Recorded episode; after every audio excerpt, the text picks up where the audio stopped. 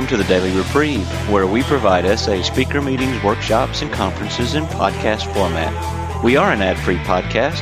If you enjoy listening, please help us be self supporting by going to donate.thedailyreprieve.com and drop a dollar or two into the virtual basket.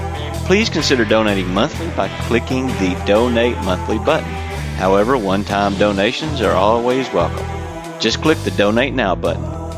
Now, without further ado, this episode of the Daily Reprieve.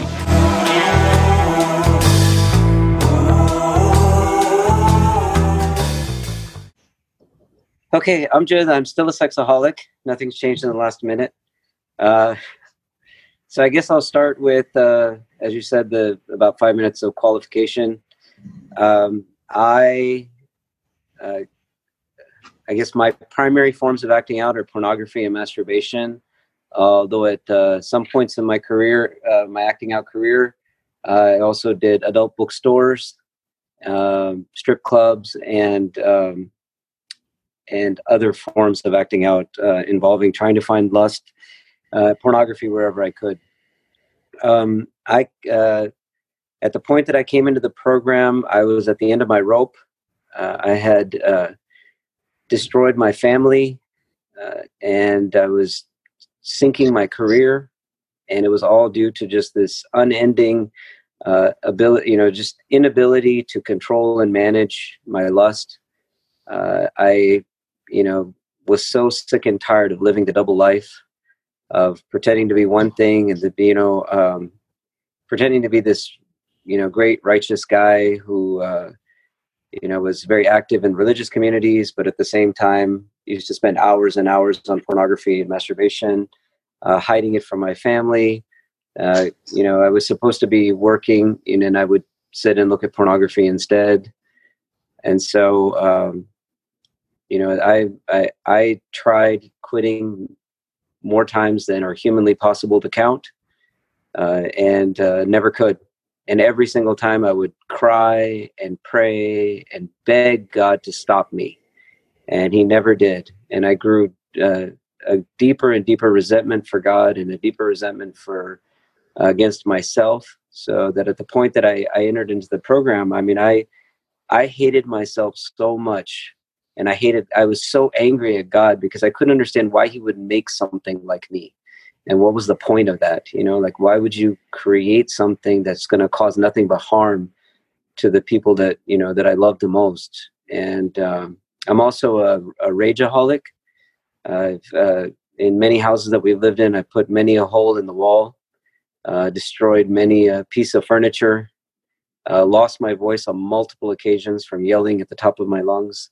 Uh, and it was directly connected to my lust because what would happen is I would I would binge on pornography, and then um, I would just my self-loathing would be so bad that I just wanted to set the whole world on fire uh, because I was just so angry at myself for having done it again one more time. Uh, so that's a, a, little a brief taste of my uh, my history as a sexaholic. Uh, there's as one of the guys says here uh, in our group, he says I've, I've earned my chair in this room. Definitely earned my chair. I came in broken, completely broken, and I actually came in very angry. I was ready to fight you know, there's a couple of guys that were here at my first meeting, and they said that you know I, I came in, and I thought that this was going to be an opportunity to get uh, some new weapons against uh, Satan, and you know, like this was going to be a big war.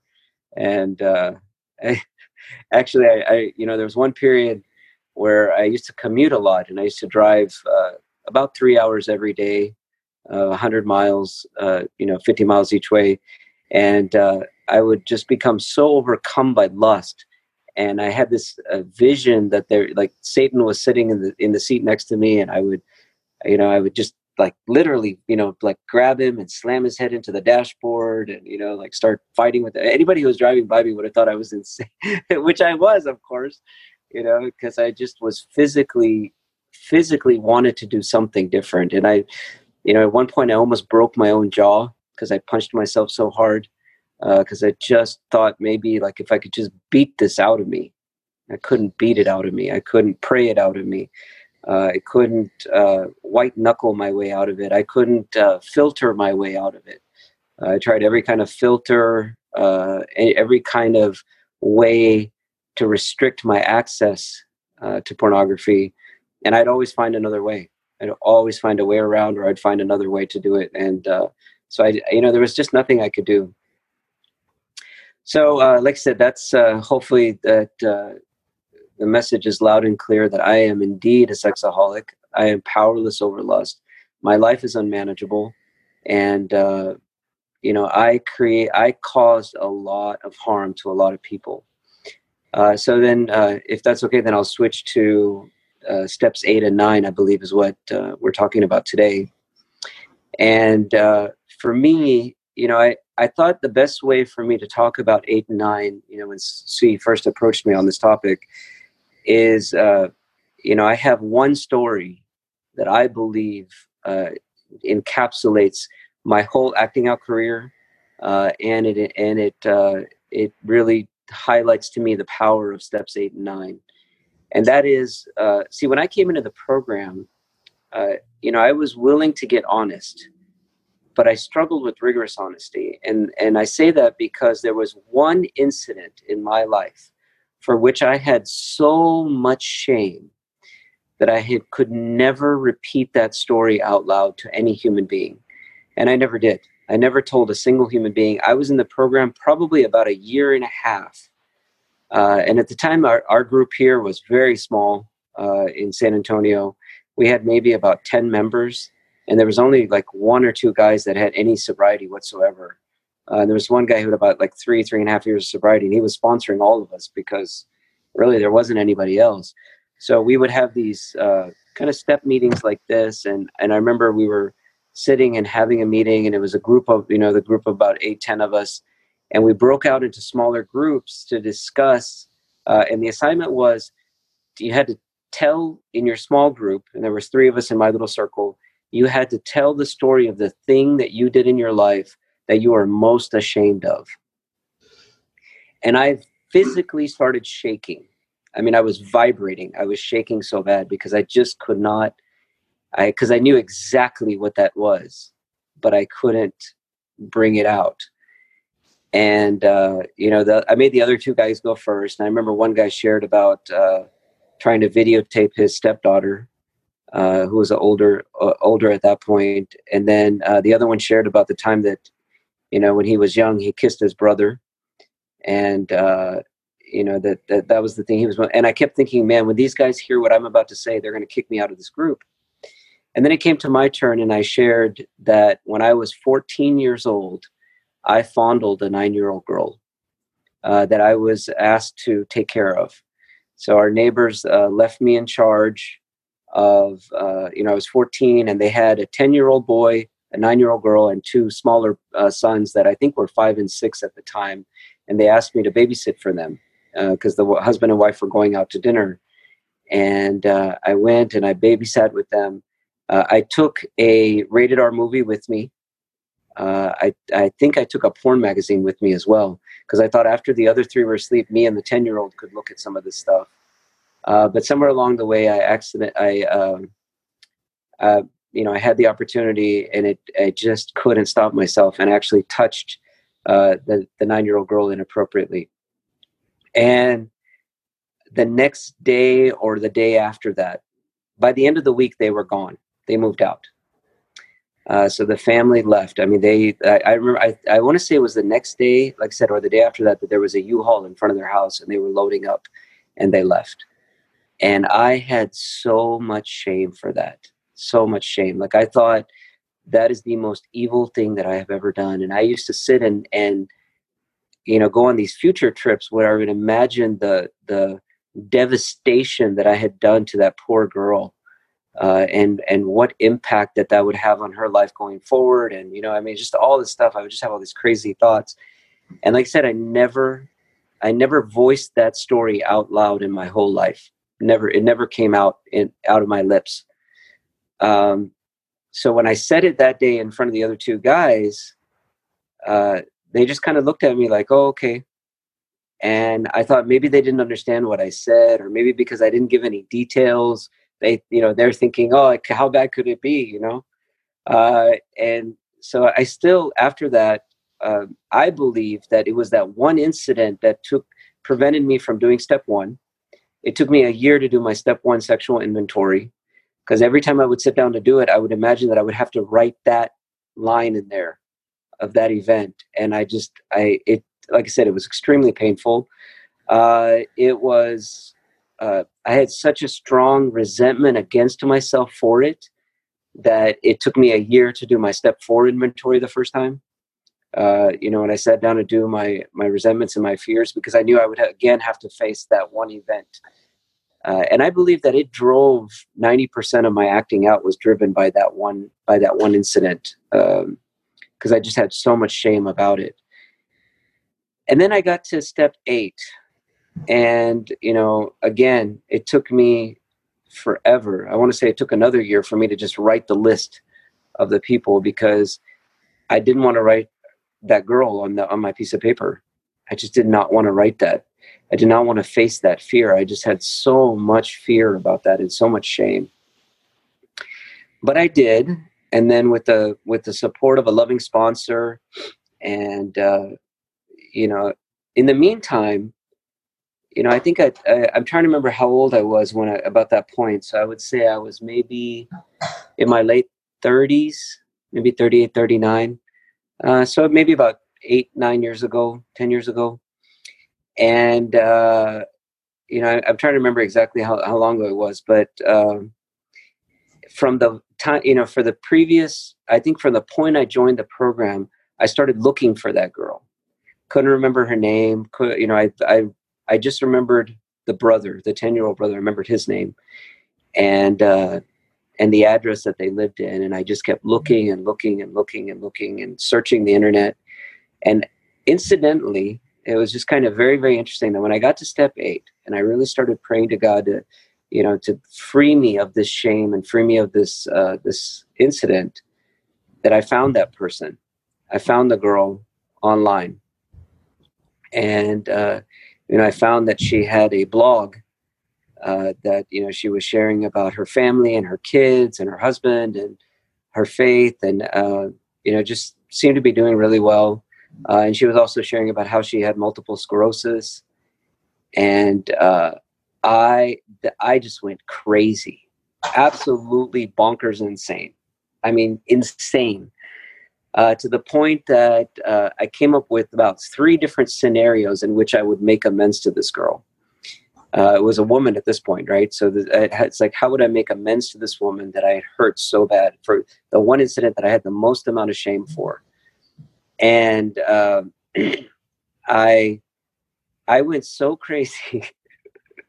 I came, like I said, I came up with all these weird scenarios, and one of this, like, couple of scenarios, I was going to talk to some of the guys in the program or one of the girls in the pro there's one of the women that was in the program and see if they would be willing to contact this woman mention my name and see what the reaction is and then see if they could like schedule an amends meeting for me with this person if the person was willing uh, to talk to me.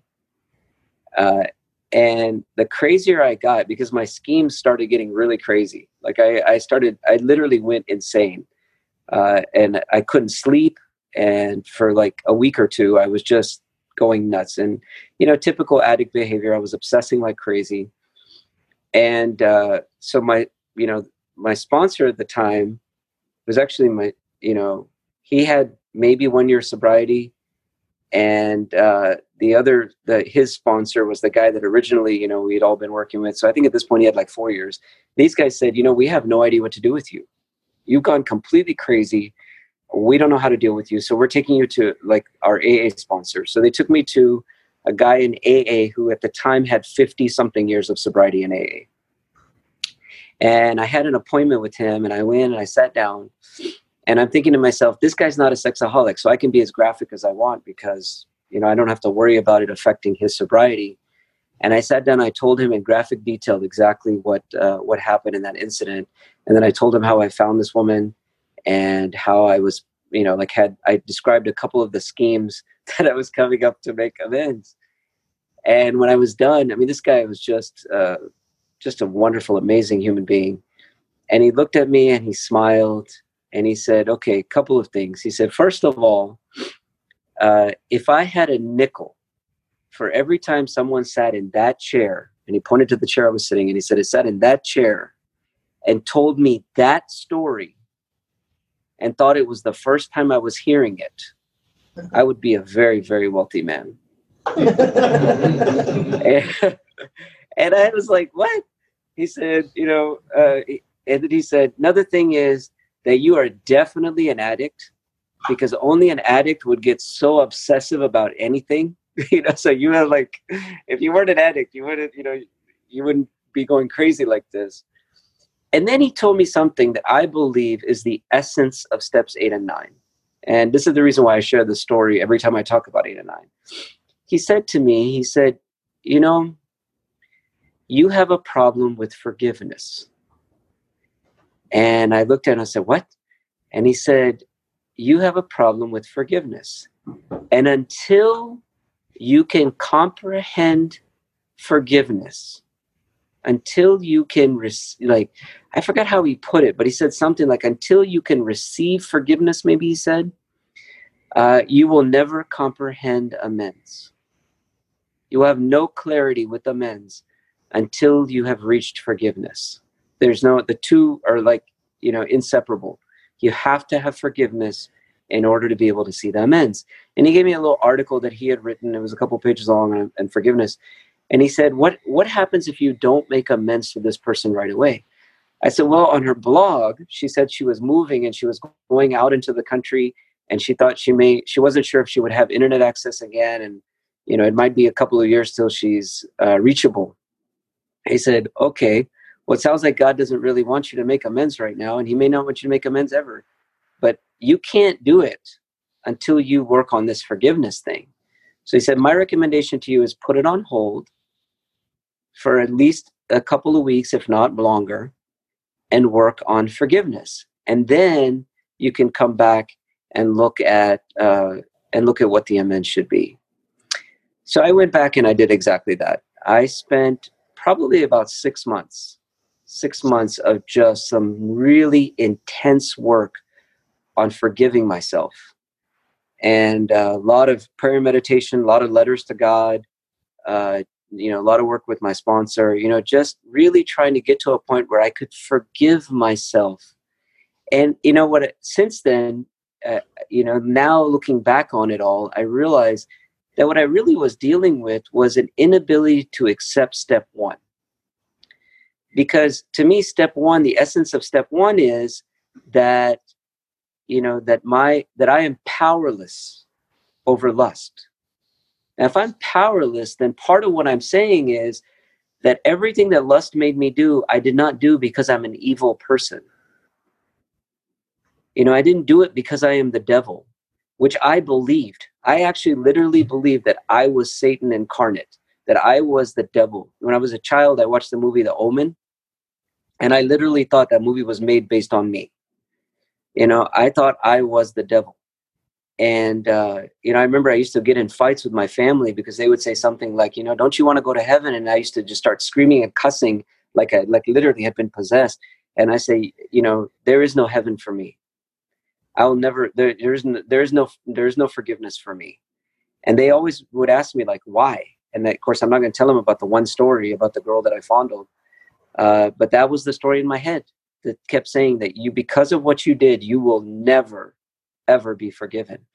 Uh, and so um, we, you know, we uh, we reached a, you know, it's like I kind of I reached a point after about six months of forgiveness work. I reached a point where I truly felt forgiven. I felt that like what happened with that girl was not my fault it wasn't because I was evil. It wasn't because I was immoral. It wasn't because I was depraved and and uh, sinister. It was uh, it was because I you know because I'm a sexaholic, and that I am powerless over lust. And although you know I'm responsible for the consequences of that, and I'm responsible for the harm that I'm done, I'm not guilty for that. And I don't have to keep punishing myself over and over and over again for a crime, for a sin that I was powerless to commit.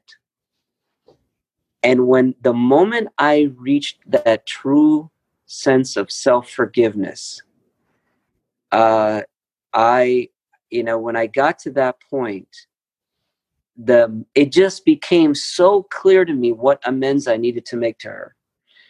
And the amends was I just needed to leave her the heck alone. Because I had already done the damage. You know, it's like why to drag up the past and put her through that suffering? And if God had something else in store, then we would cross that bridge when it came. So uh, I think I have about six, seven minutes left, and so I'll, you know I'll tell you the rest of the story because there is more to the story.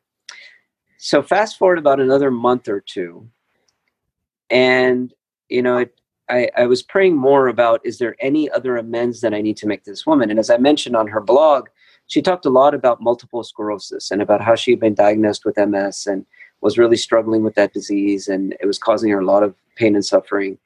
And I thought, you know, I'm going to make a donation to MS research. So I started looking up, you know, like some, you know, what organization to donate to. And there's like tons of them, like big names, you know, and, and, and there's three really big ones. And I got really confused. So I said, you know, I'm going to ask her which one she thinks is the best to donate to. So she had this form on her website that you could fill out and it would send a, a, a request or a question in, right? So I filled out the form and I sent it in. And, you know, this tells you how dumb I am because I, I didn't realize that I used my actual email address, which has my full name in it. And uh, so I sent the email and I very, by the next day I got an email back and I, I still remember where I was standing and what happened when I got the email back. I was standing in my bedroom right by the door. I just walked into my bedroom and I was looking at my phone and I walked in, I saw the email response and I just started shaking and crying and my wife walked in. She said, "What happened?" And so I told her, but I but I sat there, and the email said, uh, "Yes, as a matter of fact, I do have some recommendations about uh, places that you can donate for MS."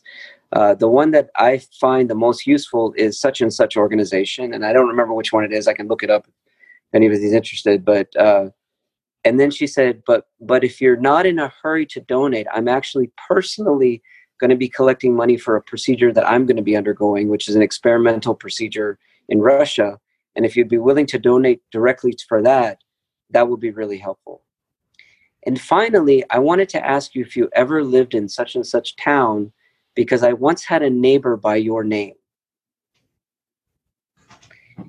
And of course, like I said, I mean, I'm shaking and I'm sweating and I'm just like, oh my God, what do I do? And my wife said, what are you going to do? I said, well, just, I guess I'll write her back and say, yes, it's me. And I wrote back and I said, yes, that was me. Because I didn't realize, like I said, I didn't realize that I'd used my email address and that she would pick up on that. Because uh, I'm thinking I'm all, I'm being all stealth, you know, that I'm going to put this question in and she's going to have no idea uh, it's me. And I wrote back and I said, yes, that was me. I was your neighbor. And she wrote back to me and she said, I want to let you know that I have no malice in my heart for you and I have prayed for you many times over the years. And I wish you only the best. And I, you know, I wrote back and I just, I think I said something along the same lines of, you know, I have, I have prayed many times to, for this opportunity to just admit to you that what I did was wrong and that, uh, you know, that, and how bad I feel about what happened. Uh, and I, for the first time since I was 14, felt free. I finally felt free. And, um, you know, that, there, so there, you know, there's several lessons in that. Uh, and I'll just sum, summarize with this in the last couple of minutes that I have. Uh, just summarize some of the lessons. Uh, one, you know, I talked a lot about the forgiveness piece. Uh, I do feel very strongly in the forgiveness part of it. Uh, but I would actually go a step back, which is uh, something I learned from another another sponsor who helped me through the steps. Uh, another time that I did it, which is that it is very important to me, in my experience, for the list of who I need to make amends to to not come from me. Uh, whenever I do either step four, step nine, anytime I make a list now, I spend at least 5, 10, 15, 20, 30 minutes in, in prayer and meditation asking God to provide me with the list. Because I don't trust my own brain. My brain will control, manipulate, fear. I mean, just all kinds of weird stuff happens. So, what I do is I just sit quietly and I ask for the list. And when the list comes, I write it down. And then I don't question it. Because the last time I did that, there were names on the list. I'm like, what? I didn't hurt that person. And I called and I made amends. And it was like the most amazing thing ever. You know, like, and I, I didn't, that wasn't even my plan. Uh, so that's number one is the list has to come from God. Two, I have to forgive not only that person. And if you look in the white book, uh, you know, it talks about step eight and a half, and I'm sure you guys have looked at that or you've, you've uh, uh, reviewed that, uh, you know, which is on page um, 125, where it talks about forgiveness. There's a whole section devoted to it. Uh, but a lot of the focus of it is on forgiving the person that I'm trying to make amends to. Uh, but I would add to that that, you know, for me, I need to not only forgive the person I'm making amends to, but I need to forgive myself for the harm that I've done. Uh, which brings me to number three, which is, you know, making amends. It to me is not about I'm making amends to every single person that I have some sort of guilt about. Uh, for me, making amends is about me admitting that I'm wrong to someone I have harmed, and the key word being harmed. Uh, but that really becomes clear when I when I ask God for the list. If He provides me with the list, then I don't have to question if there's harm involved or not. And then the final thing, which is to me the real kicker when you get to step nine, which is that all I can do is pray for the willingness to make the amends. And when I receive that willingness, uh, to make some effort in that direction. But how and when the amends happen is none of my business. And I can, if you know, if we had another six hours, I would tell you numerous stories of my amends and how you know that people like for example the father and brother of this this woman that I, I discussed i have tried so hard to reach out to them i found them i've contacted them i've tried to reach out to them to make amends but i cannot get a hold of them i just can't and for whatever reason i, I believe god is just not ready for me to make amends to them and i may never make amends to them uh, you know so it, but then there's all these other cases where there was one friend of mine that i I'll just give you this brief example. Who I I swore I would never speak to him again, and I told him never to call me again. And when I was working on step eight, he was like the next one on my list after this this girl. And one day he just called me out of the blue. He said, "I have no idea why I'm calling you. I just felt like I really needed to call you." And I said, "Wow, uh, I know why you called me because I need to admit how wrongly I treated you uh, and how I abused you." So, you know, I guess, like I said, I want to end on that, which is that the how and why of the amends, the ability to even make the amends, to orchestrate that, should not be in my control. Eh, because every time I've tried, it's just a disaster. If I leave it to God, I just bring the willingness and then He orchestrates it. I mean, it's just, like I said, I could tell you numerous stories of where He worked it out that so and so showed up or I finally got a hold of so and so's number, finally found this person. You know, it's like things that I, I just couldn't do before. So anyway, I believe that's the end of my 25 minutes. Uh, I will stop there. Thanks for letting me share. Again, my name is Amjed, and I am still a sexaholic. Nothing has changed in the last 25 minutes. I